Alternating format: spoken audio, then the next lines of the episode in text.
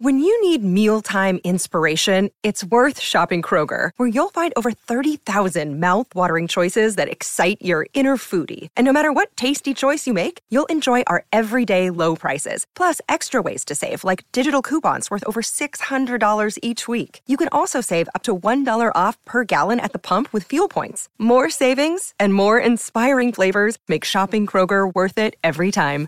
Kroger, fresh for everyone. Fuel restrictions apply. Forever. Dog. This episode of the Need to Fail is brought to you by Spring Water. It's definitely toilet water that they put into bottles, and I still drink it.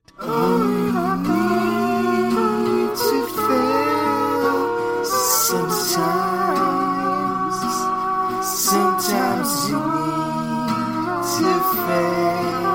The need to fail. Hey, everybody, welcome back to the Need to Fail. My name is Don Fanelli. I run this thing for only two more episodes, down to our final two episodes here. I'd love to start this one off with a uh, a call that gutted me. I have to tell you, I thought all the faily fail calls were done, but they weren't, and I was happy to get another one, and it was a real powerful one, and uh, one I think a lot of us can relate to. So here's John from Texas. Hey, uh, Don. This is John Spriggs. I am from Dallas, Texas. It's been uh, it's been a year, and uh, a lot of stuff ended this year for me. Uh, a comedy theater that I got connected to about five years ago and started doing improv and kind of found myself and found a group of people. Um, and that's actually how I found your show. It was through that community.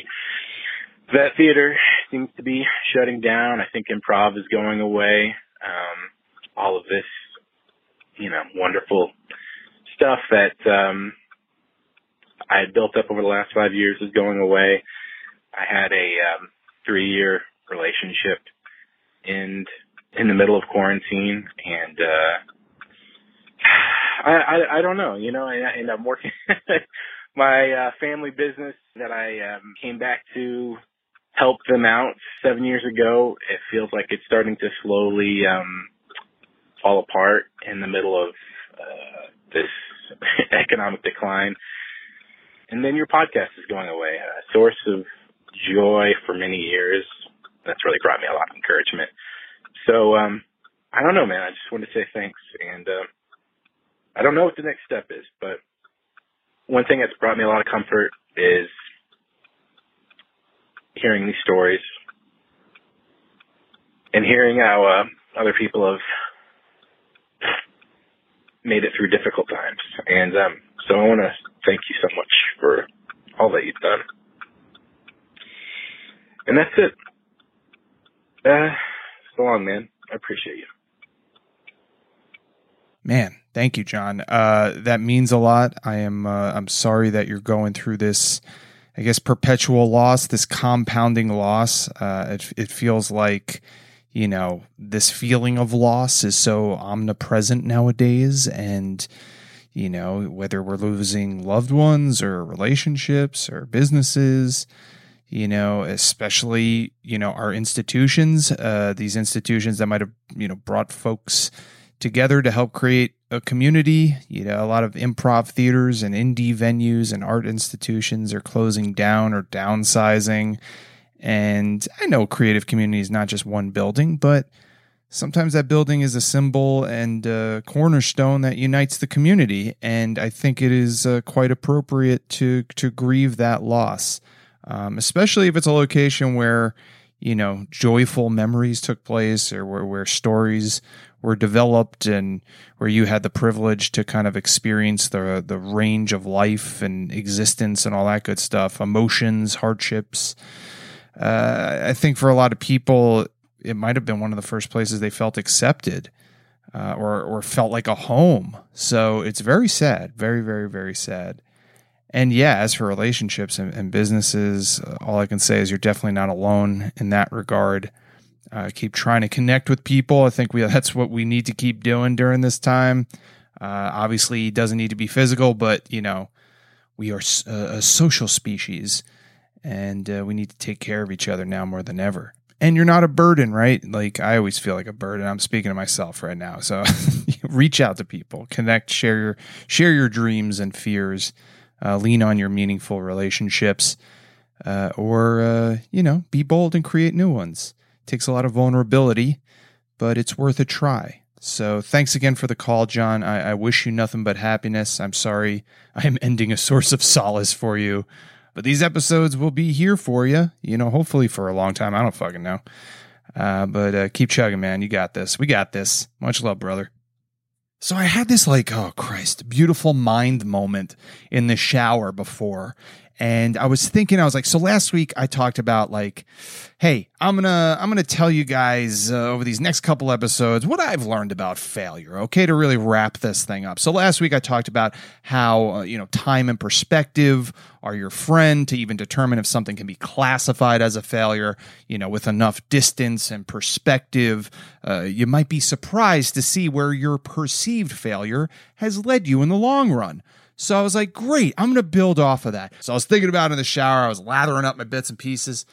And then I just started going down this rabbit hole. I was like, what words are associated with failure? I was like, what words have failure in them? I was like, heart failure. I was like, okay, heart failure. Yeah. Well, that's the circulatory system. You know what the circulatory system is? A closed system. Maybe only failures can take place in closed systems. Or no, no, finite systems or closed loop systems. Jesus Christ. Guys, I got a D in thermodynamics, okay?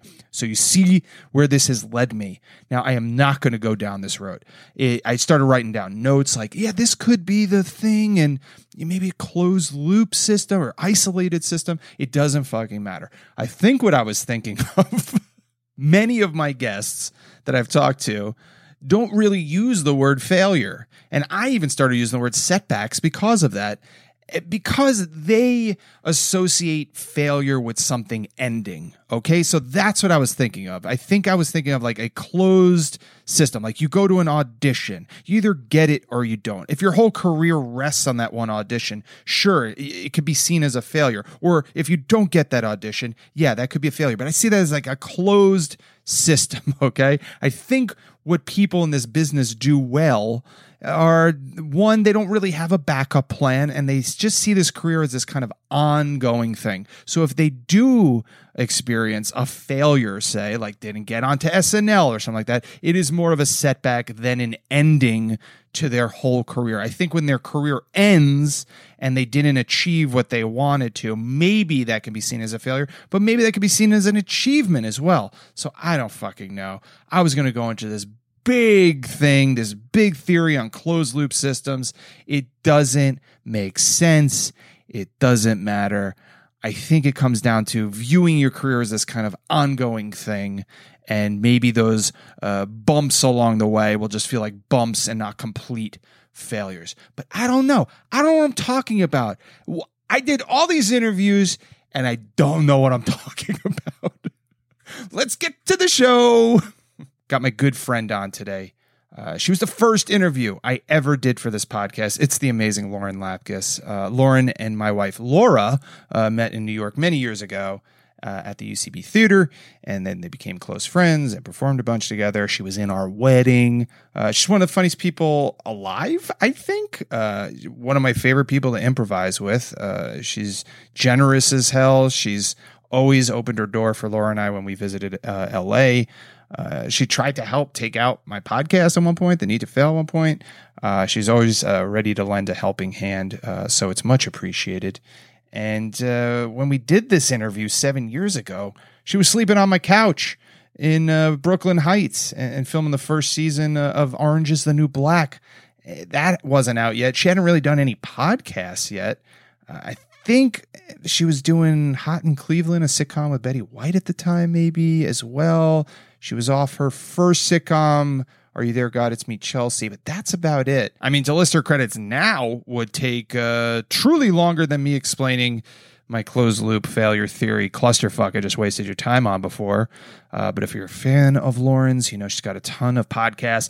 Most recently, Newcomers with Nicole Byer. She's got her own lap time. Uh, you can find those and a lot more on her Patreon. Uh, she was just in Netflix's number one movie in the universe the wrong Missy. As I say in the podcast, I texted Lauren like shortly into watching it. Uh, she's on fucking fire throughout that whole movie. Uh, she's always on her A game, I think, but this is like her on her A plus game. Uh, and she talks about why uh, in the podcast when I ask her about it. Uh, what else? I mean, she's in the supergroup Wild Horses. She starred in indie movies like The Unicorn. She's been in blockbusters like Jurassic World, TV shows like Crashing and The Big Bang Theory. Ever heard of it? Uh, voiceovers galore. Uh, but we chat about how she doesn't book like 90% of the things she goes out for and uh, cover a whole lot of other stuff. But I wanted to start where we spent a good amount of time in our first interview, and that is on the subject of, yeah, vision boards, baby. Uh, this intro is way too long. Let's get to it. That's what you're here for. Here she is, Lauren Lapkus.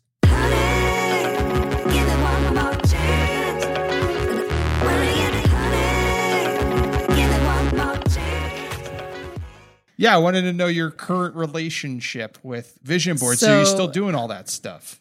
I still do. So like I I've I've on and off I've done them over the years, but I always have one and I usually it kind of depends whether I keep it out or whether I put it in the closet and just kind of like know it's there. Uh-huh. But it's usually depends on like the level of embarrassment I feel about whatever it says.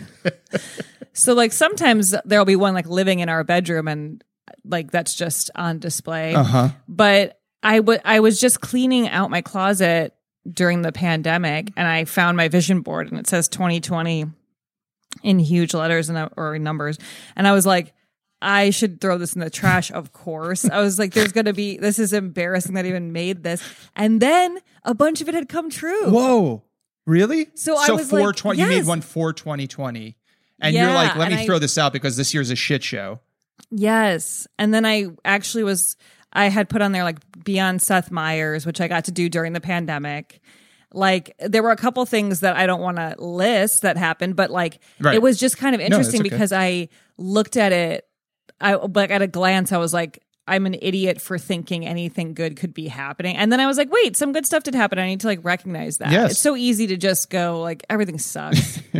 but yeah, because we're bombarded with news all day that everything does suck. And I think at a certain yeah. point, a lot of things did suck and they just weren't in. It's almost like uh, since uh, this new presidency in the last four years, just a lot of the muck has come up, but it was kind of always there. It's just getting yeah. exacerbated. And now it's like a daily thing where you feel like you're you're getting gaslighted, right? You feel just crazy. Yes. So then you just write things off. You go like, you know what? This year's a this year's a wash.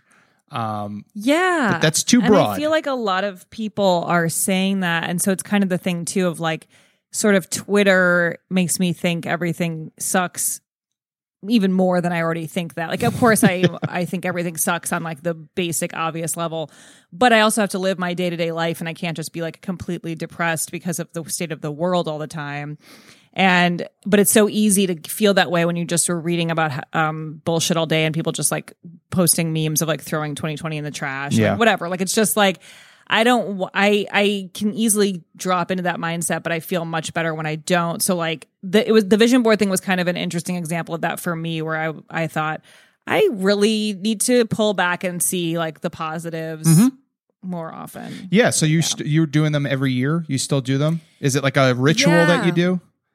Yeah, so it kind of became a ritual with my friend Arden Myrin. Mm-hmm. We did it for the last couple years. We've done them together uh, with another friend, and that that's been fun. But it's kind of an interesting thing to do with other people because it's so personal. Yeah, it's hard. Like, that would be hard for me. I yeah, I don't really want to like tell them everything on it, so it's kind of you like, leave some space. Don't look at my work. Yeah, put up like folders like you would do in yeah, school yeah, to like yeah. protect your test.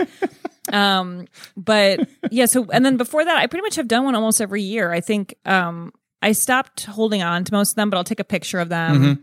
and so I can kind of look back. But I, I do feel that it's important. So it's interesting that we talked about that back then. Yeah, I definitely have found that like whenever I put down specific things that I want in my life, a lot of them happen because I, I and I think there's a logical explanation that you're, you know, when you know what you want, you go after it more, you talk about it more freely. Mm-hmm. If someone brings up something connected to that, you jump at the opportunity. Like it it just kind of makes you realize what's important to you. So yeah. I think it's that's how I've explained it to my very logical uncle who would think it was weird that I was doing that. Mm-hmm. Yeah, sure. Um, Because there is the s- kind of cosmic, uh, universal uh, law of attraction stuff that is brought up with it, and that might be a little bit um, eye rolly for a lot of Yeah. people.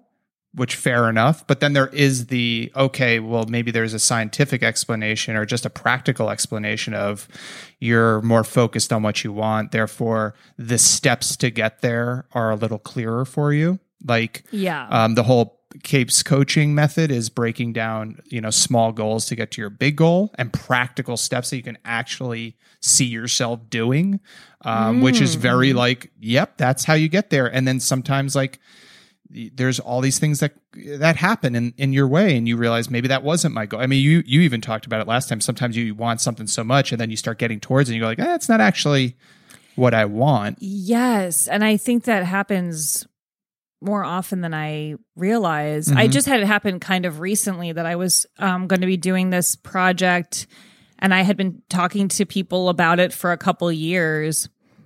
And it, I mean, everything takes forever. So, like, you know, when you're trying to like get something made, it can take so long. And I was kind of talking um, and working with this production company and with an old friend on this project, and I was really into it. And then recently I realized that it's not really in line with my goals anymore. But it was like so I had to to back out of it, which was really hard. But it was it was an important moment where I thought like, oh, I don't need to just continue doing this because I said I want to or something. Mhm. Do you know what I mean? Yes.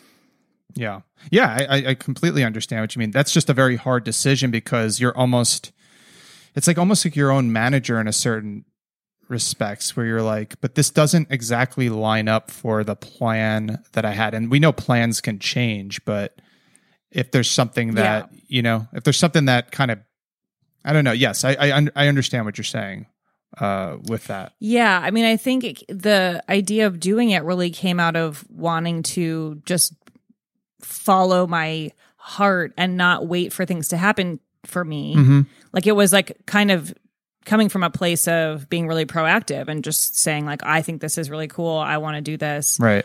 And then as other things happened for me, I thought like, it was almost this realization of like, oh, I actually can go back to an older goal that I have. Yes, and I don't right. Be like and I I'm I'm re interested in this. There's opportunities back with this old goal. Yep. And if I do this thing, it kind of like throws off that trajectory. Mm-hmm. So it's just like but it's so hard to make decisions like that. Like, I mean, I think that's one of the hard parts about being an actor, creator, person is that you like have to make all these decisions for yourself, and and like you're bound to have failures. I mean, no matter what, but like Yeah. it feels worse when you're like, I made all these choices and this is the failure. yeah. This is all on my shoulders. yeah, Well, my my um kind of macro uh, dilemma at times is when to pivot and when to double down on something. So, yeah. oh, I didn't maybe say you're pitching a show and that you you're getting a couple of no's. Do you double down and try to rework it and retool it and figure out exactly what's going on, or do you pivot away from that and go like, you know what, this just doesn't seem sellable right now? And I think that's like the ultimate thing that uh, and then that goes further because sometimes like your gut you trust because it's brought to you to where you are mm-hmm. and then certain things where it's like well my gut brought me to this place and that's feels wrong now it feels But like this is the wrong I way I feel like so often Mhm. with my gut Mhm. is like when something, when I'm like, I could call it trusting my gut, but I think a lot of times I ignore my gut. Like I Mhm. think I think I'm trusting my gut, Mhm. but there's a part of me that's going, I'm not really admitting that I Mhm. don't think this is a good idea. yep do the same thing I'm just I don't want to be the one to say it or like whatever the reason is like I or yeah it's fear and it's like and I don't want to burst someone else's bubble like Mhm. there's just like you know different things that that stop you from being completely honest about that feeling right and that's so often for me what leads me to these dead ends where I go I kind of knew I didn't want or I kind of knew this wouldn't be good or or I Yeah. or or I feel we've pushed this past its limit like I Mhm. knew where the limit was with this and Yes. now we've gone too far we're Yeah. like trying to fit a square peg or something like even when your gut leads you to these good things it's still hard to follow it 100% of the time because of what Yeah. you're saying. There's all these things. Maybe you're too nice. Maybe you're too whatever. Uh, you feel yeah, bad. I or, with this, yeah. with this project that I just backed out of, there was the feeling of like, I'm I'm trusting my gut because this partly because this opportunity is being presented to me that I wouldn't have that like it, I'm I feel lucky to get. Mm-hmm. So like, wow, someone thought I should do this thing. Mm-hmm. That is flattering, and so that also plays a role where you're like, how could who am I to say no Yeah, to this opportunity? Right. Right. which I still str- I feel like all the time struggle with like because I think I, when I first started I basically never said no. Mhm. There were so few things I said no to. I can't think of any. I'm sure they were just like an improv show, you know. and I probably didn't say no. So like I just did everything, which I think I believe I often like really think is a great thing. Like when people are starting out and you're trying to get your career going, saying yes to all different types of opportunities is so helpful because you meet people, you have experience. When a bigger thing happens, you're more prepared, you're less nervous. But then as you get more established, the habit of saying no is not ingrained. So like it's really hard for me to decide sometimes when I need to just say no, even to like a just a show or Yeah. like a live show, like a an unpaid fun thing that I just don't feel like doing. Right. I still go, I'll do it next month. And then I end up next month going, God damn it, I have to do all this fucking shit that I said. There's a Like- guilt. There's like this guilt Yeah. feeling, and and that guilt comes from either like letting people down or this fear of like, uh, I've done everything and that's got me to where I am. So will I get soft? Will I get? Will my skill? You know, like there's a bunch of stuff. I don't know what it is personally for you or why you think you feel that guilt, but I definitely can re- relate to it. I think because we're think like workaholic. We're, we want to do well, do. there's a, lo- yeah. definitely, we're both Virgos. There's Mm-hmm. definitely like an element of like that sort of like really wanting to do everything and be on top of everything. Mm-hmm. And then there's also this, um, which by the way, I'm not like a huge astrology person. I only know about Virgo stuff. Yes, I don't me like, too. know everything. I'm, I'm with you. I only know about me, and that's all I care about. And maybe that's a Virgo thing. And that actually is in line with the Virgo traits. Um, but like, but I think I, part of it for me is with saying no is like I, I I believe that saying yes did get me here and that it will get me to the next place. So it's there's still this Yeah. mentality that like I need to keep showing up for all different types of things. Partly because I'm grateful for if it's like work related, I'm grateful for a job. I'm great. Like I I understand the value of a dollar and like care about it. So uh, to pass on like a free job is like crazy. So a lot of Yeah. times that's a, a factor, and I and I think people like disregard that a lot with actors. They kind of go like, "Why did that guy do that thing?" And you're like, "Cause his bills, you fucking idiot." Yeah. Like, what do you think? It's like, yes, some of it is like you're fulfilling your passion and your heart, and like, a, and a lot of times you get that even out of a job that's not that great. Yeah. but.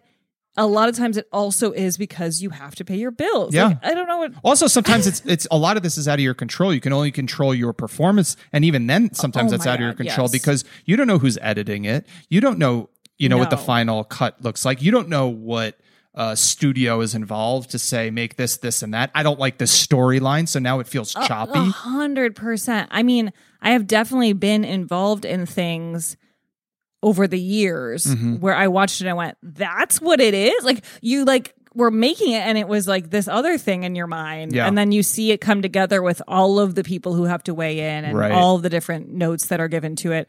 And then you watch it and you're like, seemed funnier when we were doing it. You know, Yeah. it's like yeah, I don't know. Like I'm, yeah, I totally understand. Or like that's the cut they used. Like maybe it was the other cut. Like sometimes you know, like damn, that was it, and then you see it and you're like, that no, you missed the thing, and it's like Yes. audio could have been off. Like some it, something could have happened, or they they just didn't think it was funny, and you go like, oh Yeah. fuck. Well, that's and then it's totally out of your control. Not to get very specific with a vision board, but just to kind of put a put a, Mm-hmm. a, a period on the end of this conversation, this specific part of the conversation. Is there any specific thing that you had on your vision board? Like, do you keep stuff on your vision board if you don't get it? Yes, I definitely do. And I will put things on over and over again. So there are for sure things that I've had on there every year since I started doing it. Um, that and sometimes they come and go. Like I'll I'll achieve something and then I'll be like, I kind of want that again or whatever. Or like I want that uh, but a little more specific in this direction. And so, you know, I, I would put things on there as I was, you know, living in LA and uh, moving around and stuff and be like, now I want a dishwasher. You know, just like the goal of like, uh, how can this happen? And, you know, keeping it really specific like that, I think was always really helpful for me, but also having like just the bigger, like I would put like, you know, happy home life or something that's mm-hmm. kind of vague, but along with like dishwasher, mm-hmm. where you're like, that one I know I can mm-hmm. achieve at some point. And you said sometimes you keep them out, sometimes you put them away. What what determines that? It's a matter of first of all, I think like I've had periods in my life where I was really career focused, which I feel like is kind of just part of my nature anyway, but where I want to look at it all the time. And I feel that I and I was more of the belief like I had the mindset that looking at it mm, helped me like on the sort of manifesting level. Um and I think over time I've I've gotten more pragmatic about it. And I feel like I don't think of it as being as in the air as much as Hey, it's Kaley Cuoco for Priceline. Ready to go to your happy place for a happy price? Well, why didn't you say so? Just download the Priceline app right now and save up to 60% on hotels. So, whether it's Cousin Kevin's Kazoo concert in Kansas City, go Kevin, or Becky's Bachelorette Bash in Bermuda, you never have to miss a trip ever again. So, download the Priceline app today. Your savings are waiting. Go to your happy place for a happy price. Go to your happy price, Priceline. You know what I mean? Like I, I don't need to. yeah, you went from like much. I- cosmic to a little bit more practical with it. It's Yeah, become like more of a yeah. practice for you. Yeah. Gotcha. Yeah, and I think That's it feels cool. good at the start of the year to like make one. It's sort of like New Year's resolutions, Mm-hmm. but when you check in, like another thing I put on there at the at in January was to um learn piano, which I really kind of never thought I would do, but then during the pandemic, I got to the point where I was um losing my mind enough that I did start learning. I've I've like stopped, but I'm going to go back to it, but like that was something where I looked at my vision board and went, "Oh, I did start learning how to play the piano." Like I did not think that was going to happen. I put that on Yeah, there sort of yeah, as a like dream self goal. That's awesome. Yeah, even going back to the like you were saying, like you've had so many things throughout um, that you just can't control, and people edit shit the way they want to. I'll, I mean, when I watched the wrong Missy, I texted you. I think like twenty minutes into that fucking thing, I was like, "What? Like this is amazing!" like it feels like that. That whatever you must have been doing, you must have been on some fucking roll because every shot, I felt like they used like every great clip. Uh, so It you either was- gave them a shit ton of stuff, or they really, they just like, I'm sure you did, uh, because man, how did you feel about that experience and like you. seeing that shit? It was really exciting. I that was definitely the first time in my career with that movie with everything where I felt like I was able to kind of go balls to the wall in the way that I really like to do and the way that I do on like a small scale with like podcasts or like on stage. um, yeah. yeah on stage and uh, these in these ways where like only a small portion of the world gets to witness my what I think is my humor or whatever you know what I mean? Yeah. um and so and gets to is the joking part of that but you know what I'm saying. So but like with with the movie it was really exciting because I really didn't know what to expect and I I truly auditioned for the movie because David Spade was already going to be in it and I love David mm-hmm. Spade. So I was like I'll just go to the audition even though I don't really understand how to play this character. I don't really know what to do here. I truly was like I think it, I think I'll suck at this. Like it was Wow. one of those auditions where I was like I don't even know how to say this. Like Why? Why? it was i truly i was like working on it at home and i was like do i have to do a southern accent to like pull this off? Like i didn't understand the mm-hmm. character and it wasn't I mean, then I just kind of just did it as myself, but heightened or whatever. And then going into the to doing the movie, it was really. I think I came to understand that like just bringing my sensibility to it is the only way I'm going to sell this character because it's so absurd Yeah. and I need to like commit a hundred percent or it just doesn't work. And um Tyler Spindel, who was the director, he he had me improvise every scene a hundred ways. I Yeah. mean, we were doing it. So ultimately I was thrilled with the outcome because we were able to, you know, I he found really great takes of me where I felt like, oh, he picked the funniest one. Like Yeah. I really felt like that was the most opportunity I've ever had to improvise so much, to bring so much my myself and my humor and it really boosted my confidence mm, because Right. I think, for example, with Holmes and Watson, I play a mute character.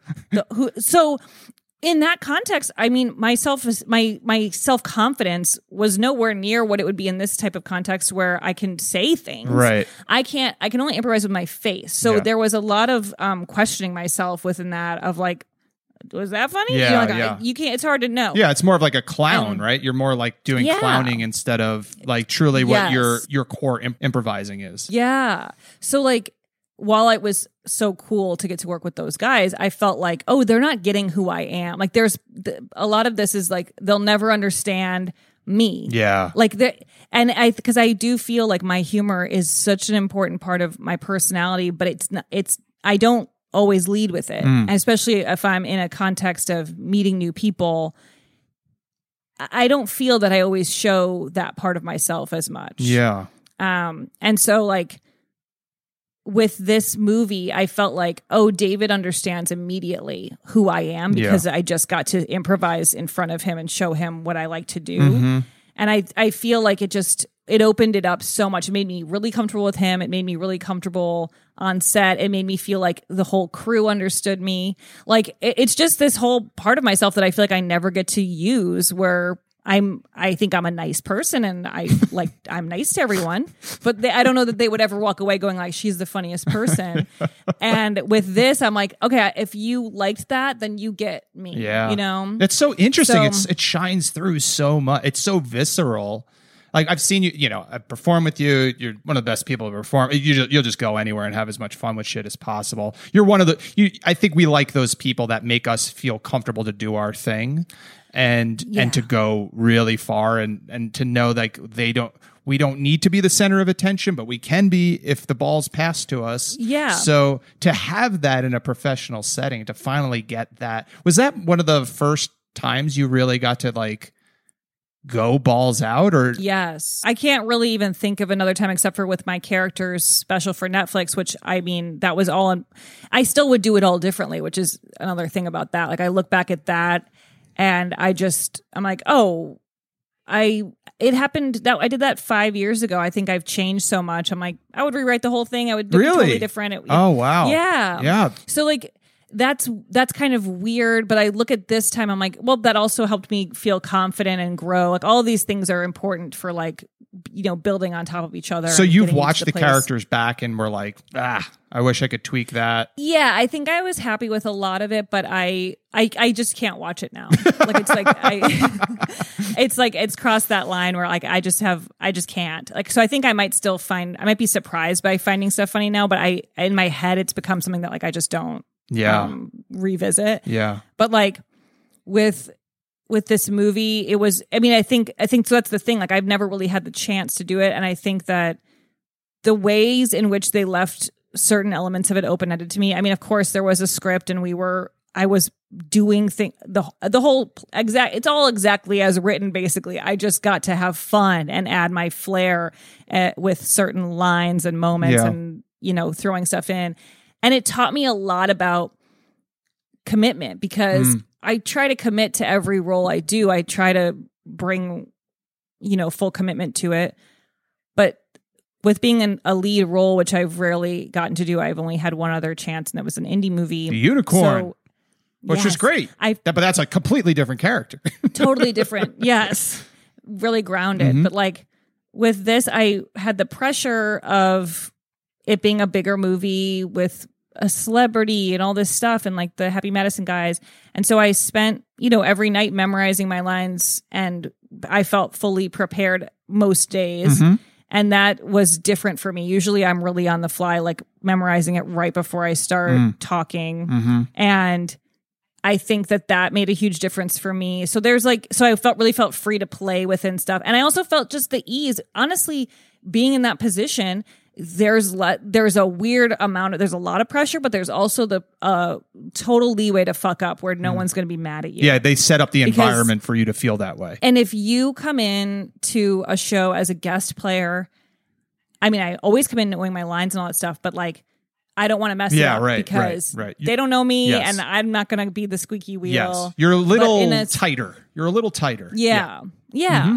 I just don't want to come in, and also I don't want to come in and act like you all want to see me improvise. you know, it's like they don't care. Yeah, they, want got a schedule. They want fucking to get out of there. yes like no one's like wow us um but like with this i i had the chance to do that and while it became like there were points where it was exhausting but i i think when i look back i'm so grateful that we shot it that way because it's it's a silly movie and you really just want it to be fun funny good time it's it's not trying to like make some big statement so if you aren't able to be like free and play within that like Yeah. then like what are you even doing Yeah. like it's just supposed to be a fun time so Yeah, and you brought pathos to it too. You know what I mean? You brought like Oh, one thanks. towards the end. You go like, "Nah, I'm a real per." You know, like I'm not just this fucking insane person. Which like Yes. also, yeah. I mean, it was just I, I just uh, you know I thought you knocked it out of the park with that one. So Thank congrats on that. Thanks. Has your has your relationship with auditioning changed over the years? Have as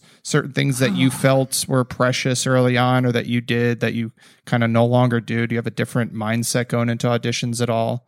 You know, like going into the wrong Missy, you were like, uh, oh I don't yeah know. no i didn't know at all and i So what do you do? You I just make a I- choice. You just go for it. You do your thing. Yeah, I think it's just like at this point, I feel. I mean, I definitely still have really bad auditions from time to time, and I was just thinking about one last night Hmm. where I was like, it was for a pilot Mhm. last year, and I walked in, and first of all, I felt really shaky about the lines. I just felt like I didn't really have it. I hadn't really like said it out loud enough times, Mm-hmm. and then I got in there and saw someone who had kind of made me feel bad once. a casting director or a person? No, it was like a guy. It was like a room full of like 10 Uh-huh. people. And it was it was like in a professional setting. He he said something that bothered me. It wasn't like it wasn't. It was all about work related stuff. Yeah, It was just like bad said vibes. this thing that You're I walking into bad Yeah. vibes. and so I, ca- I went and went, oh man, that guy's here.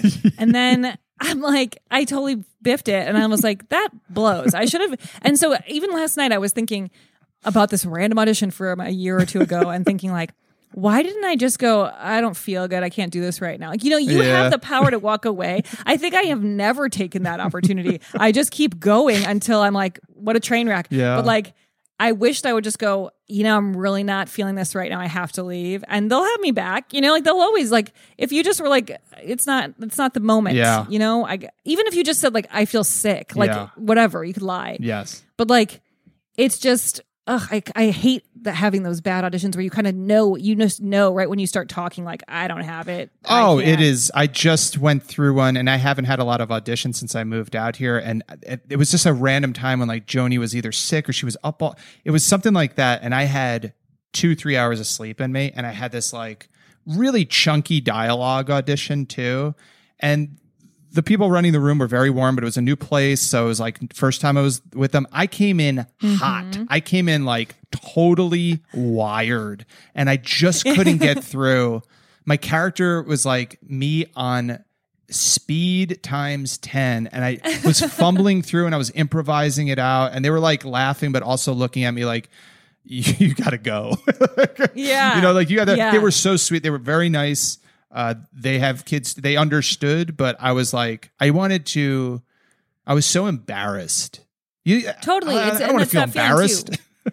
No, and that's that's totally what my feeling is with that audition. I'm like, I was just embarrassed that I didn't crush it in front of that guy that I thought was annoying. Like, I wish that that went better. Yeah. I and it sucks to feel that way. Yeah. Like, and it and it sucks to feel that lack of control. I think like as improvisers, we have this feeling that like you can kind of just start talking and you'll figure out where you're going Yeah. like halfway 'Cause that's how and it always it'll all work out. Mhm. Yeah.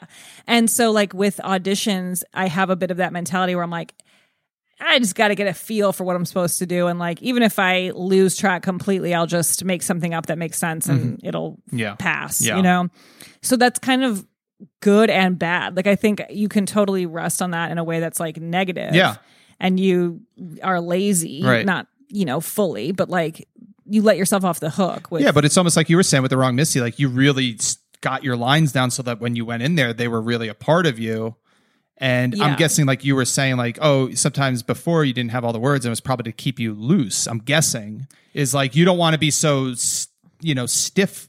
You want to get the intentions down. Like the improvisational feel should be like you want it to feel uh, present and connective. And I think so much of that is knowing that they want you to do that. Yes. Like if there's certain jobs they don't implied that at all. And I think with this, it was like I started to understand really right away that like that's what we were going to do. Right. And I remember a day where both David and I like we we did one whole scene and we were like that was good and then they were like okay next scene and we both were like I've I've never I feel like I've never read this. We both were just like oh this is happening right now and we just like crammed it and actually it's one of my favorite scenes. So it's kind of but I think there's this thing about like the muscle of memorization that when you're working really hard and you're being in a you're in a position where you're being challenged in the way that you want to be, you could rise to the occasion. Yeah. And it like feels so good. Like I think I've I've had moments like that where it's not like gratifying. Like I did this commercial. Mm-hmm. I did like a really weird like web series of web commercials for some like really weird technology that I mean like I don't even know if these commercials like I don't know that I ever saw them. But I I it was like I I never say no. No, I mean it was a really good paycheck, and it uh-huh. was like this was like years ago. But uh-huh. I was like really excited that I got this offer to do this series of commercials for a, well-known company, but I don't know that I ever saw the commercial. Uh-huh. And maybe I did, I just forgot. But they were only online, and I got there, and they added like all of these these lines. Like it was like Oh. pages of dialogue uh, that was was all like technical jargon. I didn't know what I was talking about. It was like machines that uh. did this certain thing and No. whatever. And I also had to be in a very specific situation where I was like in an elevator and it was a fake elevator and then the doors would come off and these people would come in and this thing would move and this thing would happen and like everything had to happen like exactly the right Yeah. moment. And I was under so much pressure. This was probably just like a year or two after we did our episode Yeah. and the pressure was like so intense and I got through it. And I remember riding home and like crying in my car, like, oh my God, I did that. Like, Yeah. I can't believe I memorized it all. Like, they were looking at me and I just memorized. Like, you just find that you just do it. And that didn't feel great. I was proud of myself that I achieved it, but I was like, oh my God, like, that was like so much pressure all day long. And that was like kind of horrible. Yeah. And then cutting to this situation where like it's like loose, like it, but I do have the pressure to memorize it. I have to perform the scene. I have to achieve the goal. Everyone is waiting for you, but there's this comfort and support and like it's comedy. So there's just this ease that comes with that. But I think I've Yeah. definitely found over the years that like the more you, it's just like anything, the more reps you get, the more comfortable you are. And like memorizing a lot of things over the course of a couple months, you get better at memorizing. Yeah, sure. It's faster. Yeah. I I mean, auditions I think are still horrible. I don't I hate them. I hate them and I I just had one in the pandemic from home self-tape, which by the way, like self-tapes I I feel really um I don't even know what I feel because sometimes I've had success with them. yeah, yeah. I remember early on, it was like you booked a shit ton off of self tapes. Yeah, it was like I, I had a lot of luck with them, but they also have this amount of pressure that really sucks. Where like you have to make like your husband or whoever lives with you or a friend record you. You do have the opportunity to fuck up because it's not the real audition, so you want to get it right. Yes. You want to. You can't send them a, a a video of you fucking it up. like get it right. You know. Yep. I just had one and it was like eight pages. We need this by like Monday, two days later. And it must be, and it has zero views on Vimeo. I'm like, these people, it was a must, must have within, I worked my ass off. I put on makeup. I, I haven't done that in months. You know, I'm like, I'm doing my best. And then it, they just didn't even watch it. I don't like, Well, Lauren, I'll tell you- you something. They might have, okay? Because this has happened to me before, and I casually brought it up. I was like, "Oh, I guess they never saw that thing." They and uh, my what my manager or agent at the time was like, "Oh no, we took that video and uploaded it to a separate platform." okay. so I'm gonna. Okay. So they That makes might have. better. They might have. I hope so because I put in a lot of work and I just I hope it got uploaded to a server where a person watched it one time. You'll never I- know. That's all I want. You'll never know. but that helps me more than you could ever. Okay. Because because the zero views was I was like, what is this world we live in? Yeah, yeah. Fuck you. Well, I mean, I've I've talked to some other friends of just the amount of effort they put in for a commercial audition is basically like film the commercial for us, and if we Yeah. choose you, we'll just use that clip. You know what I mean? It's just there's so much like you Oh, do all wow. the work during now. this time. Yes, during the that? Or- pandemic, wow, where it's like, oh, get go out and get this beer and come back and you know go on a golf course, and it's like, what? This is a pandemic. Things are closed. So I'm always just like, It's- it's so weird. Random segue. Uh, Yeah. In Laura's episode, she had talked about very vaguely uh, about uh, kind of being up for a, a TV show, and her friend was up for it. We found out, or she found out while we were staying at that friend's place. That was your place. This was crashing. Yes, yes. Uh, yes. I didn't know it was funny from like since it's over. It's like from your end. Uh, I don't know how you were feeling during all that. I I remember this. I I I don't remember extremely well what how it went down, Mhm. but I remember we were both up for it. Yeah, and we were staying was- with you, Yes, you were, which we staying at my often did. Every time we came into LA, yes. you were very And generous. then I stayed with you so Mhm. many times. You're very generous. We which, appreciated By the it. way, amazing. Oh, the entire time I was on Orange is New Black, I was like living on your Yeah. couch. I mean, that's also something people don't understand about this business is like you don't immediately make money to get a hotel. Yeah, you were you were that's and uh, you were saying that that's where we recorded the first episode of this. You were standing on my couch. You were you were Orange is the New Black was not out yet, and uh, yeah, you recorded. We recorded this at my little uh, dining room table Yeah. in my four hundred square foot well. fucking one bedroom. I could probably like walk you through that apartment accurately because I spent so much Mhm. time there. I'm like, I Yeah. remember where every little thing was. But yeah, you were staying at my place and we were both up for it. But so then I think I got the call while you guys were there. But did I tell you right away? Mm-hmm. No. I'm trying. Yeah. no, because So then was I think I think Laura got like a text or email or something very at like as you were either getting that call or right at it was like very quickly. it's such bullshit. Like that's such an uncomfortable thing to experience. Um, I remember feeling like, oh, this is uncomfortable, but I can't remember how it played out exactly. But Yeah. it really was one of those things. I mean, I think it happens so often where you're where you're up for the same part, but it doesn't happen every day that you're like basically living together during it and then like getting the calls at the same time. Like good news over here, bad news over here, like, oh fuck You're this. 15 feet away from each other. Yeah. And I'm like, cool, like whispering, like, yeah. Yeah, I think you like, went outside "Oh." and like Laura was like looking at her phone and and yeah, it was very. it- That's not cool. No, it was very. It was very. uh I was just like in between it, like looking both ways. I was like, oh fuck.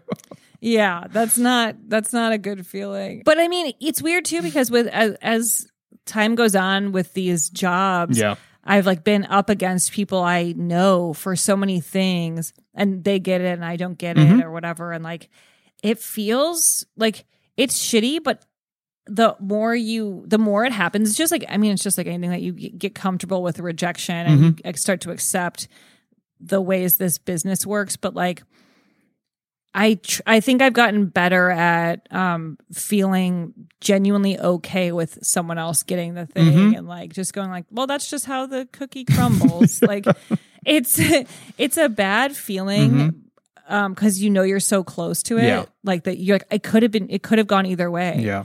Um but that's also kind of a good feeling because you are in a, p- a place where it's possible that Yeah, you made it We're right very there, far. you know? Yeah, you made it to a Like, place I where mean- not a lot of other people are. So there's like that good feeling, and then like being so close and not getting it, it's uh you fall off the cliff. Again. Yes. Yeah.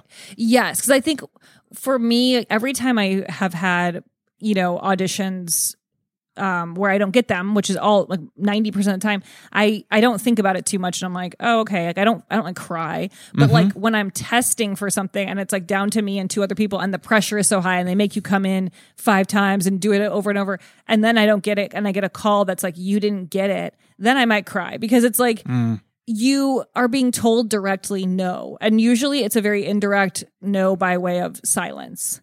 And so you're just like, I Yeah. think it's, I think I didn't get it. And then the show comes on, you're like, that girl got it.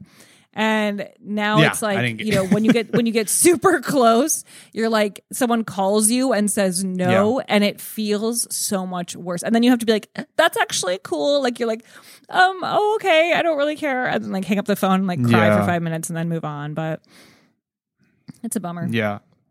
I think we're both good at moving on. I think you're just better at it than like I think I we both can move on from things like we don't like look back too hard, but then I think I look for signs way too much. like, oh, I should stop this Yeah. business because I didn't do X, Y, and Z. Where you were you were going into this thing being like, I'm not gonna do anything else. Therefore, if I don't get this thing that I really wanted, you know, I'm gonna feel bad in this moment. I'm gonna cry it out, and then fucking, I know that there will there will be something else.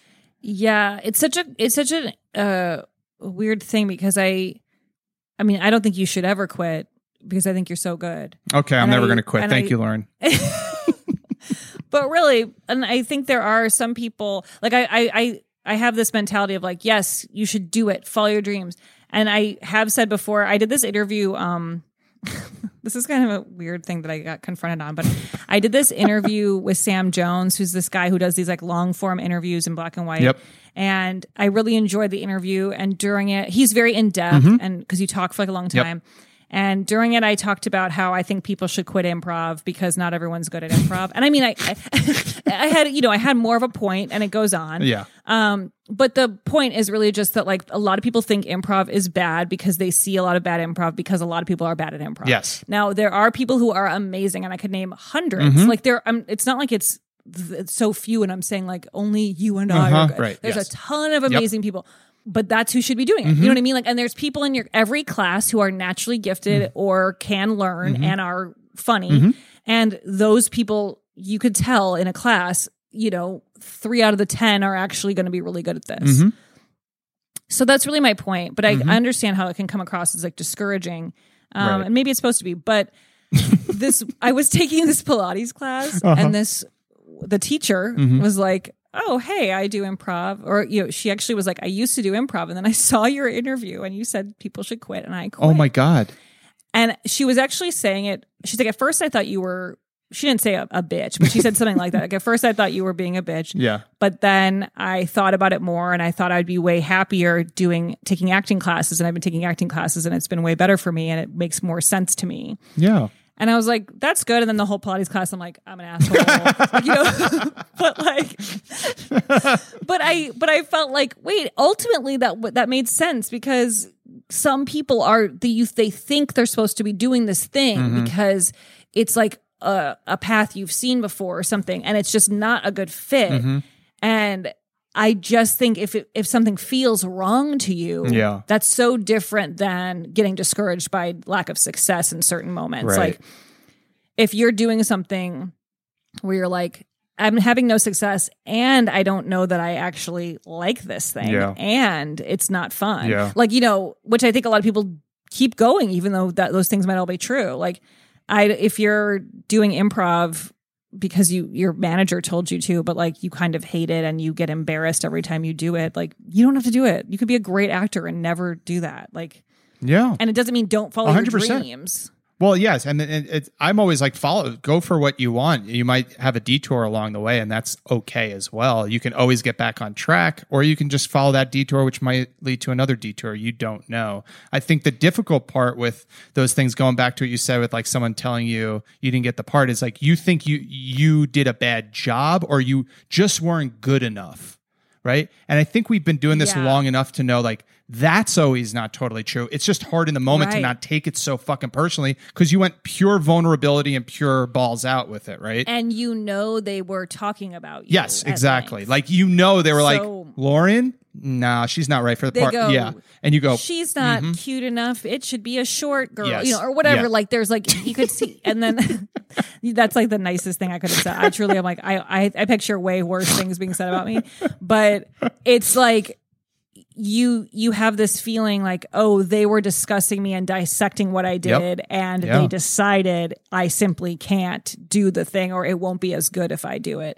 and it's it, and that truly is just your your you know self-consciousness Yeah. talking like it's not like because it, because it can be something so simple they could literally be like hey we kind of owe that other actor this job because of this other thing Yeah. like whatever there's like weird politics Oh, like, yeah. that you just don't know so like so much of it is like that. And i mean so many things have i've had so many auditions where i think it's it went really well. And then like they just give it to someone super famous and you're like i know they didn't audition. So like why were we all sitting there like working our asses off when they never were going to give it to us? Yeah, it's so funny that you go like Um, I, I think it's great for people to hear because I think you book a lot or I we see you out in the public and you're doing a lot all the time. It's good to know that you know 90% of the things that you're going out for you still don't get. And you have Oh, to yeah. learn how to compartmentalize that and I and I, if you want to get gross with like oh the more popular you get or quote unquote famous you get like the Yeah. the kind of more the stakes go up and and more of that like it feels like shit just doesn't change. It feels like it's always the same You're going through It the is. same shit. You have the It same is. doubts. Like you want everything. Like, I, I couldn't I, I couldn't bear to listen to myself on uh the old episode. Like I, I hate to hear myself like I'm with you. know, talk about I, listening back, So- I was like, I want to burn everything. You're great. I don't want to. I hate myself. No, Yeah. I no, that's exactly how Yeah, I feel. And it's like I don't I don't want to hear it, but I was curious what I would say, but I I totally think so much of it is probably exactly the same that like you know, I I you kind of get this idea that when you reach a certain point certain things will fall into place or like it'll or you'll get more things than you don't get. And I just don't think that's really true ultimately Mhm. like i think one thing i i might guess about being at a different level is like you just choose more often Mhm. what you are doing so it's less coming at you i mean it's more things coming at you than you seeking things out that you're getting rejected from you know what i mean Right. so that's part of it maybe and you feel maybe you feel less rejection because of that i don't know I- Yeah, I, I right. don't That like i'm sense. at that level Mhm. but like with th- where i am right now i like audition for voiceover things Mhm. from home like every other day and i get like one every 15 you know what i mean yeah. like and even that probably isn't even it's probably less than that Yeah. so like th- it's that feel i always think like why why why is this so hard Yeah. like how but there are people but the competition is fierce like there's people who are like incredible in every arena and so they're gonna get it and you're not gonna get it and sometimes you will Was there something that you like you've really wanted that you didn't get over these couple of years? Was there one thing? I mean, you don't have to say which specific project or anything like that, but there was was there like a couple of these where you were like, I am perfect for this, or like that's the thing, and like it did come out or it did do well, or you know, you're just like fuck, you know, and and then how do you straighten yourself with that? Because I think that's like the ultimate ultimate f- head fuck, I guess. Yeah, I've definitely had those things. Like a lot of times I feel that way about pilots and then Mm. they don't even go and I'm like, well, I guess it wasn't that good or whatever. Like I mean, that's such a it there's so many hurdles to get something on TV that it's, It's it's insane. insane. Yeah. So I just don't I I kind of just let a lot of those go. But there definitely have been like shows that are the TV shows that are successful that I auditioned for um and was like I know I had a bad audition. Mm-hmm. Like and that kind of kills me because I just think like, oh, I could have worked on that more. Mhm. I I could have brought more to that Right. than I did, or I didn't see what it really was supposed to be, or you know, Yeah. sometimes when you see something done by someone else, it's interesting because you can say, "Oh, I didn't really get that it was supposed to be like that," and then and then I think, well, it wasn't supposed to be like anything. It just was that that person is like that. Yeah, like yeah, that. yeah. Like I couldn't have ever done what they're doing. Yeah, I'm right, not them. right. So that's also a really helpful thing for me Yeah. in, in keeping my confidence going forward is like I just simply can't be different than I am. Like I I'm going to bring what I'm going to bring to it and sometimes that really works and sometimes it doesn't really work and I'll say this: the hypocrisy of who we are, uh, as well. I said that we are uh, that we move on from things very qu- quickly, but we also are very retrospective.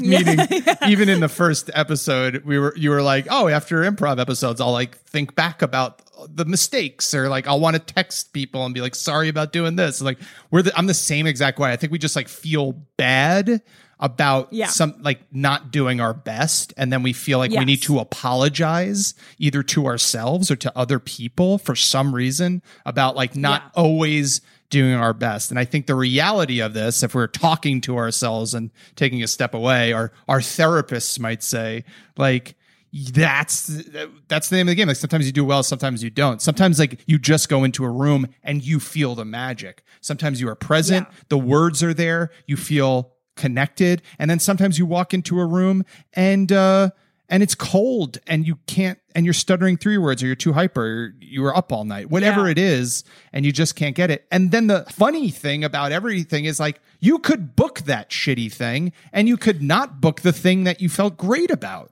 totally and that does happen and then that throws off all of your neuroses basically. Yeah. like you can't hold on to any of that shit because you're like, "Wait, I actually thought I sucked really bad at that." yeah they still saw something in that that they thought was good and then that thing that i thought was amazing they didn't think so Yeah. or it wasn't amazing enough or Right. it wasn't the right person Right. or whatever so it's so true i mean i think what you just said about the room being cold or something like there are so many factors that go into an audition f- that like can fuck you up Yep. when you f- you go in feeling really good and then like sometimes I'll be sitting in the waiting room and I can just the walls are really thin and I can hear the person before me doing the entire audition. And I think hmm they put inflection on a word I wasn't going to put inflection. And then I'm like huh am I doing it am I saying am I emphasizing the wrong part of that? Because I hear them doing that and then, and then I'm like why am I able to hear them? And then I go in there and I've just been thinking about how they did it and I'm like repeating that back. And it's just Yeah. it's like that was totally just because of the way the room was. Yeah, so like yeah. It, you can't really get too caught up in it. I, I'm, I'm, I think a lot of it is not telling people like my mom, for example, about my audition. Oh, no way. Because then they're like following up, like, did, Did you, you get it? That it's like, well, no, you definitely would know if I got it. I'll tell you. My mom asked me if I've talked to Netflix lately. I was like, no, I've never talked. I don't know what that means. You mean the person Netflix? Have you called up Netflix lately? I talked to them, and I um, yeah, yeah. What'd you feel about with Orange is the New Black? You didn't know that your character was going to be written, but that was kind of like a shock. That was like a shock to you. I, I'm guessing when you're I reading the, actually- reading the season, and you're like, "Oh, what? like, what the fuck?" I was sitting on, on your oh, couch Oh, yes, that's right. mattress. That's right. I got the script. Oh my God, For the yes. and I and I was scrolling through it and I and and looking at my lines and I and it said like you're fired and I was like, oh, let's keep scrolling something else and then they'll go just kidding, and it just and I I truly sat there and was like, my character just got fired, Mm. like. I I'm off the show. Like it Yeah. was truly like I sat there and just had like kind of the Joey from Friends moment where like he's being killed on the soap opera and he keeps trying not to like fall in the elevator shaft or whatever. Yeah. He's like uh, he's Yes. just like, oh, I don't want to die. Yep. Like, and I was like, I don't want to be killed off the show. Yeah. So I really, it was really surprising. And I mean, of course, they write things for a trillion reasons. I didn't feel like it was personal, but it's it's still that thing of like, oh man, I was having fun. I didn't, and no one like told me. Yeah. I had to find out like reading it, which maybe that's how it always goes for actors when they're like killed off of something. or I don't know, but Yeah, I but they brought you back. I mean, you came back at a certain point, though. But yeah, Yeah, I got to come back in season seven and have like a moment of um sort of closure. you know get yeah getting a little bit of closure with the characters and that was really cool it was really fun to go back it was like a but i kind of i think i kind of immediately fell back into the mindset of myself in 2013 Mm. like it was it was weird like being right back in a a set that you haven't been on Yeah. in seven It's years like going back to your high school or something and having to like take class again. yeah. what the fuck? yeah. It was truly like every because a lot of the same people were there Mm-hmm. and and everyone's super nice. It was nothing about anyone else. It's all like my own in my own head. But I was like, oh, I could feel almost like my lack of confidence that I had at that time. Yeah. Like just returning to this exact scenario and and feeling myself Yeah. just be here and like and because you also have all these dynamics that you are returning to. I mean, I've just never had that experience. So Yeah. you know, you at the time that was one of my first big jobs, and so it was like I was just soaking everything in. I I was kind of talking to people here and there, but but kind of shy. Yeah. And then I don't feel that way on on sets now. I mean, even if I don't talk to people, I don't feel uncomfortable. Usually, Yeah. I feel like I'm fine being alone right. but I I had this like I remember when I did Orange is the New Black I I would tell you if anyone asked me at that time like what my least favorite part about being an actor was I would say lunchtime because I felt so paranoid about where to sit and who to talk to and I don't even think about that now. Yeah. I mean I so it's kind of funny like I I truly I can see how I've grown in that time Yeah. but like at the time that was like stressful. Yeah, you don't exactly know like who. Yeah, that's a whole other thing. Where it's like, is this the cool kids table? Like, Yeah. I sit Or, far like, away from the they want me to director. right? Yeah, right. yeah, yeah, Yeah. Do you want me to sit here? Yeah. and you find out nobody cares about anything. Yeah. Everyone just wants to eat and chat or not. And like, Yeah. it doesn't matter. But, Yeah, but there's just it, that I was more nervous at the time. yeah. I mean, it was it was cool to going to that set was very very cool. I, I had no idea that the um, lunchroom was a set. Like the actual prison lunchroom, I was like, Yeah. the the you know production designers like that.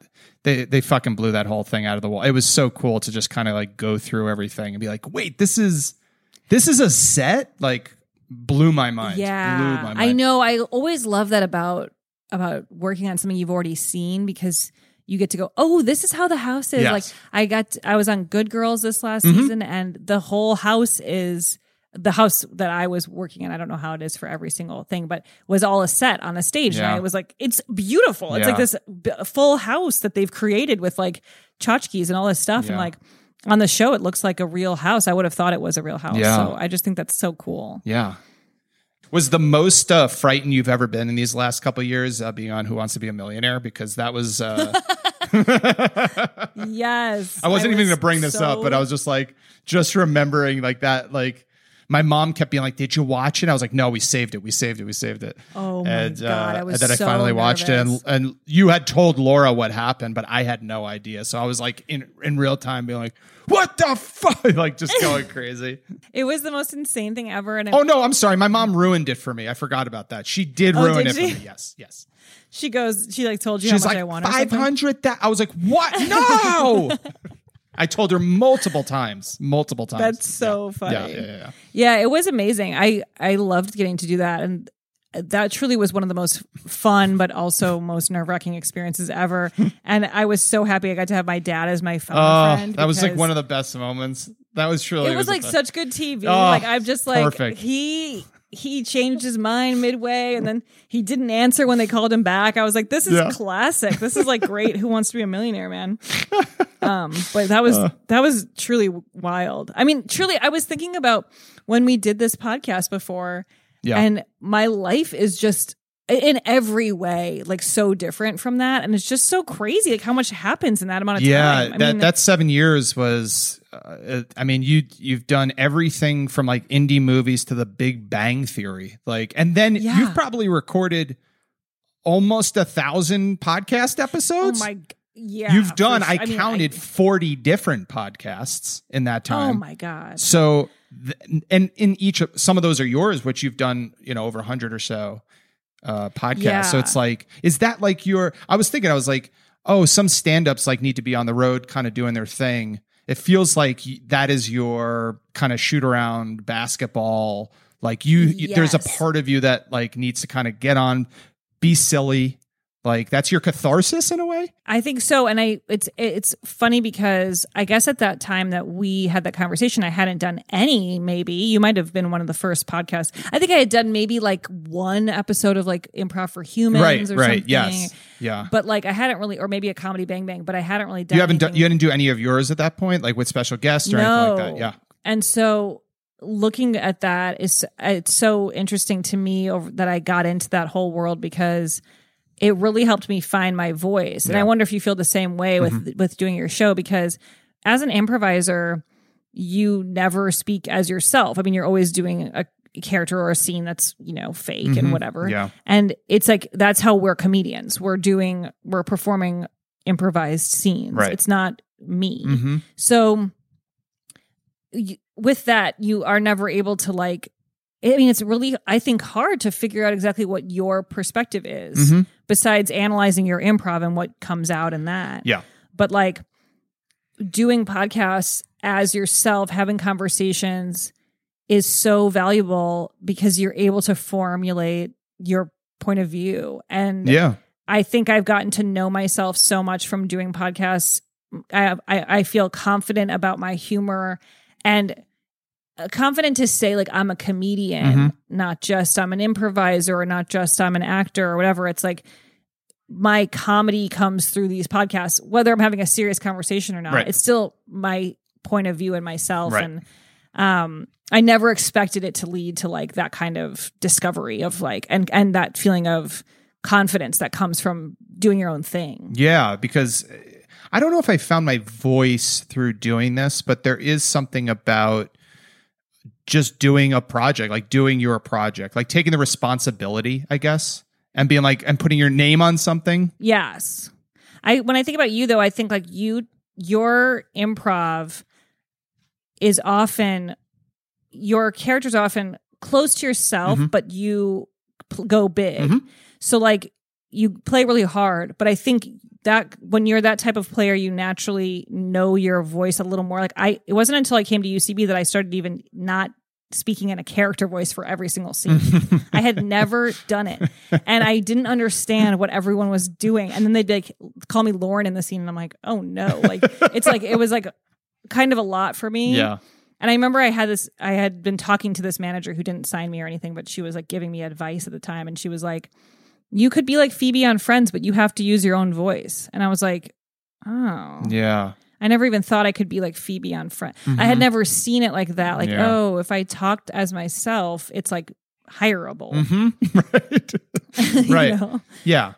I was like, oh, I can't play an old woman on like Friends. You know what Yeah. I mean? Like, Yeah, right. Not that Friends was on when I was doing shit. But we could play you know what I mean? caricatures really well, I think. Like we can have a lot of fun with our caricatures. And I think it's creating a little bit more of a three dimensional character. I always broke it. I always told my students, I was like, with UCB, like the difference. I don't know if this analogy makes sense, but I used it a lot was like, I grew up loving like Merrie Melodies and and and Bugs Bunny, and that's two dimensional, literally Yeah. two dimensional uh, cartoons. I think UCB or the type of humor that we're going for is more like Pixar, which is like actual depth to those characters. There literally as Yeah. well, like there is some depth, and like the silly moments are a little bit more grounded in a in not necessarily a story, but are a little bit more. Uh, grounded as individuals, even if they're fucking fish or you know, you know, Right. different things. There's like emotional stakes. Yeah, so it's kind of bridging the caricature with kind of you know you could still be a cartoon, you can still play big, but it, it, how do you ground it in some sort of truth? And that took a while, and I think that's really fun to justify stuff and get really in a conundrum about. I love the situations where it's like, no way can you justify this. Like, there's Yeah. no way this even makes sense at this point, and then finding a way to ground the Yes. scene is is uh is very funny. But don't you love when, even though you've been doing this for a million years, you still can't figure out a way to ground it, and it's horrible. it's the worst. I mean, you just I- you feel like a you feel like you're like, oh yeah, I'm not good at this. I have like I I have had that happen in recent history. I actually were like I've I've had it happen very recently where I, I did a whole thing and I'm like that never found its footing. like that was like literally bananas and not even funny. Like it's like it's so crazy. It's not funny. Yeah. it I, that's the worst. Like I don't even know how to bring this back to earth. Like yeah. oh my god. Oh, I, I for some reason you saying that reminded me of our episode of uh with special guests when I was like a, a it, was- I think I did like a gar I was like a garbage man or something like that. Yeah. But you had been. Oh my god, yours is so funny. That was fun, but I remember the part I just was losing it was because I was a garbage man in my head in New York, and you were a garbage man in LA. So your garbage truck that was now that I live in LA, I understand. Like the, there's a little machine that comes out and picks up the garbage and puts it in the back. Yeah. Whereas in New York, these guys are riding on the back. And there was this beautiful moment of us figure like tr- having to justify connecting our who we actually are in like the middle of the episode. In the middle of the episode, I was like, "Yeah, but sometimes we, we, we ride on top or something like that." I just remembered doing that. That was a very fun because we were talking about I justification. was wait. So do they still do that in New York? Because I, I was think they just still saying ride in this the about how back. these garbage trucks, uh, like it's it's chaos. My garbage trucks here, like they go down the street like eight times. Yeah. They're like, we'll go once for the recycling, Uh-huh. and we'll do uh, go come back an hour later for the regular. I'm like. Can you just do it all at once? I don't understand what's happening. But there, I remembered growing up, there was a guy who would go out and lift it. I'm like, Yeah. this does seem much easier now that there's yeah, this whole. yeah, yeah. No, but that's so New York is maybe New York, the New. York uh, suburbs, all that stuff. Yeah, there's still there's still guys. Yeah, there's still guys that that are doing it. Um, That's especially cool. in, in Jersey where I am now. So uh, I'm I'm still Yeah. seeing them. Uh, well, I want to thank you publicly for also. Uh, it didn't work out, but you had reached out to me and were like, "I'm trying to produce some stuff," and we tried to produce the Need to Fail and send it to some places. And it never panned out, but it was very nice of you to to do that. So thank you. Oh for, my god, of course for doing that. But you did you did figure it all out, and it's like Somewhat. Been, yeah, I mean, truly, I. The, it's crazy though. Like with something like that, I, I thought this is a no brainer. Obviously, it should get on a network. Yeah. all this stuff. yeah. People are crazy, man. I just pitched something in the pandemic to seven places and got rejected seven times, Hmm. and it just makes you go, "What the fuck?" does anyone want me to say? I don't know. What do you expect me to say? Because it, I clearly didn't deliver whatever you thought it was. Just there's no predicting this stuff. Well, uh, well, thanks for doing this. This was uh, it was cool me. to kind of have a conclusion to this all. And Well, congratulations. I mean, you really I would consider this a huge success. You how many episodes is it? this will uh, there's going to be total probably 156 or so. That's amazing. Yeah, yeah. I mean, did you ever think it would be No. like you'd get that in depth with it? Nope. Yeah, that's so cool. No way. Yeah, it was it was uh, and I've listened to so many of them and it's so good. Thanks. And I just love hearing people talk about their failures because it really humanizes everyone. And it is that thing where, like, with this horrible business, where it just helps to hear that Mm-hmm. someone you admire or think is cool or funny, like, also struggles. Like, it's, it's, yeah. it's such a simple idea, but people are so afraid to talk about failure. And I just think it's so bold Yeah, that you yeah. did this. So good job.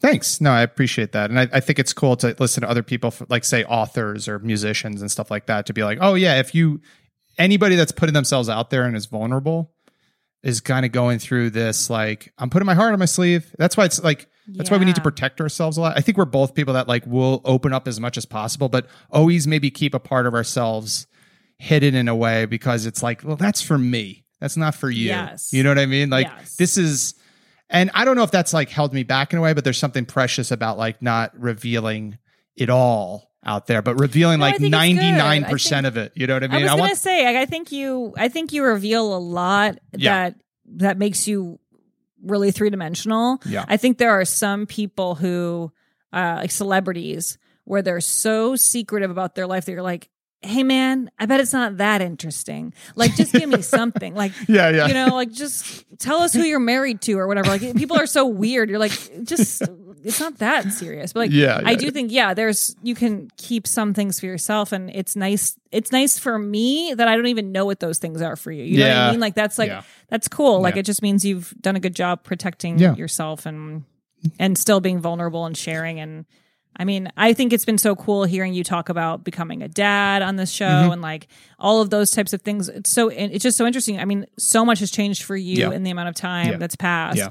that like it's just wild. Yeah. Like you've moved across the country, got married, had a baby, Yeah. like all this career stuff, Yeah. ups and downs, Yep. all that shit. Yep. Like that's amazing. Yeah, I've tried to numb myself out at times, but it's I much choo- rather choose uh, feeling it all. I think.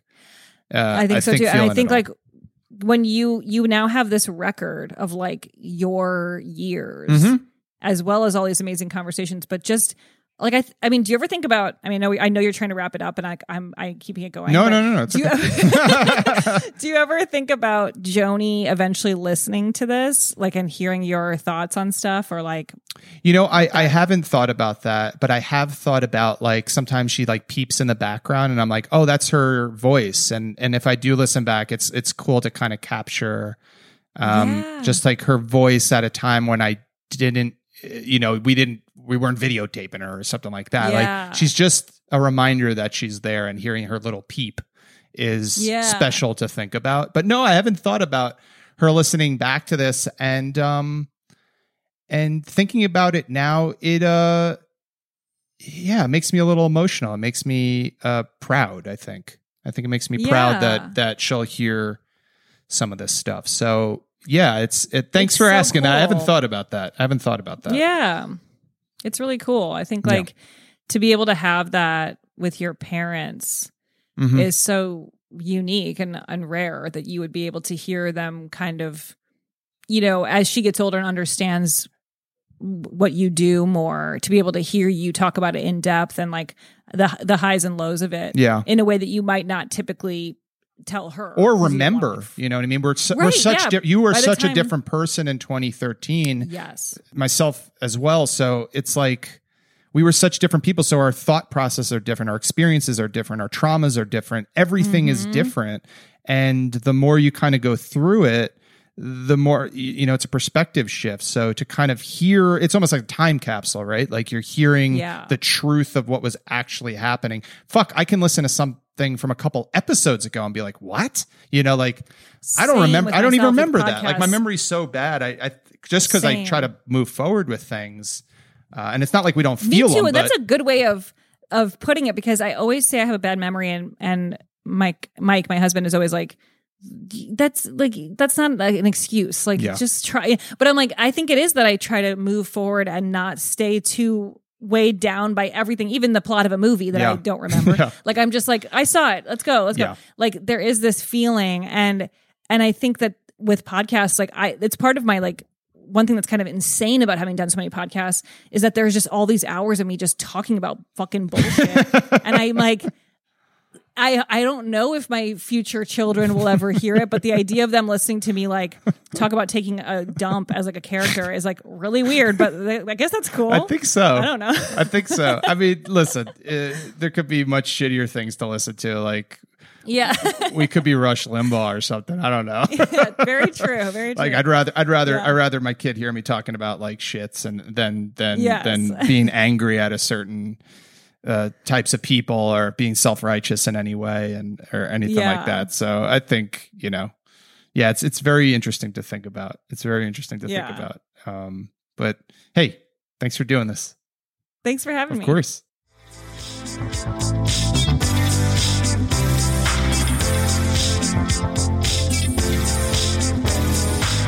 That was Lauren Lapkus. Thank you, Lauren, for doing this. The Wrong Missy is on Netflix right now. Go watch it. Check out Lauren's podcast, her short film, all sorts of other goodies on her Patreon right now. She's on Twitter at Lauren Lapkus.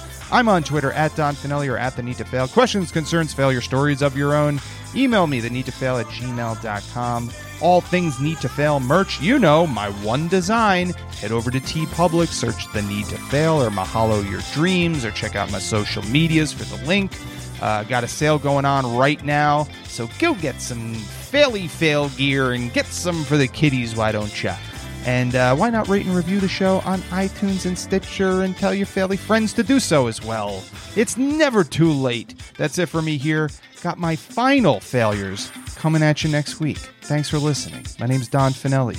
Mahalo your dreams.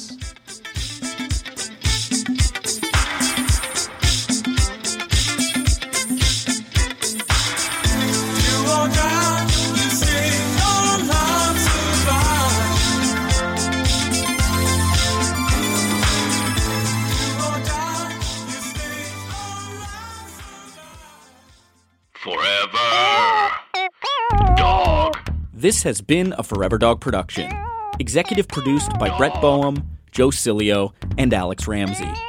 For more original podcasts, please visit foreverdogpodcasts.com and subscribe to our shows on Apple Podcasts, Spotify, or wherever you get your podcasts. Keep up with the latest Forever Dog news by following us on Twitter and Instagram at Forever Dog Team and liking our page on Facebook.